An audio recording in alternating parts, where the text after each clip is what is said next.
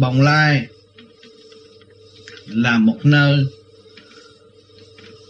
cảnh tươi đẹp và mọi vạn vật hình như một trí khôn vô cùng, đi đâu cũng có sự tươi đẹp chuyển giải và thấy thông suốt. Cái cây, cái lá đều ý thức trong chu trình tiêu hóa của chính nó.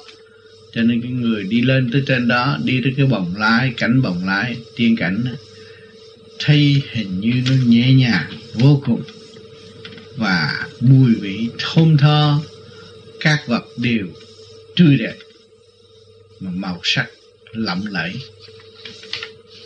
Đó cũng là trong cảnh giới của tiên gia.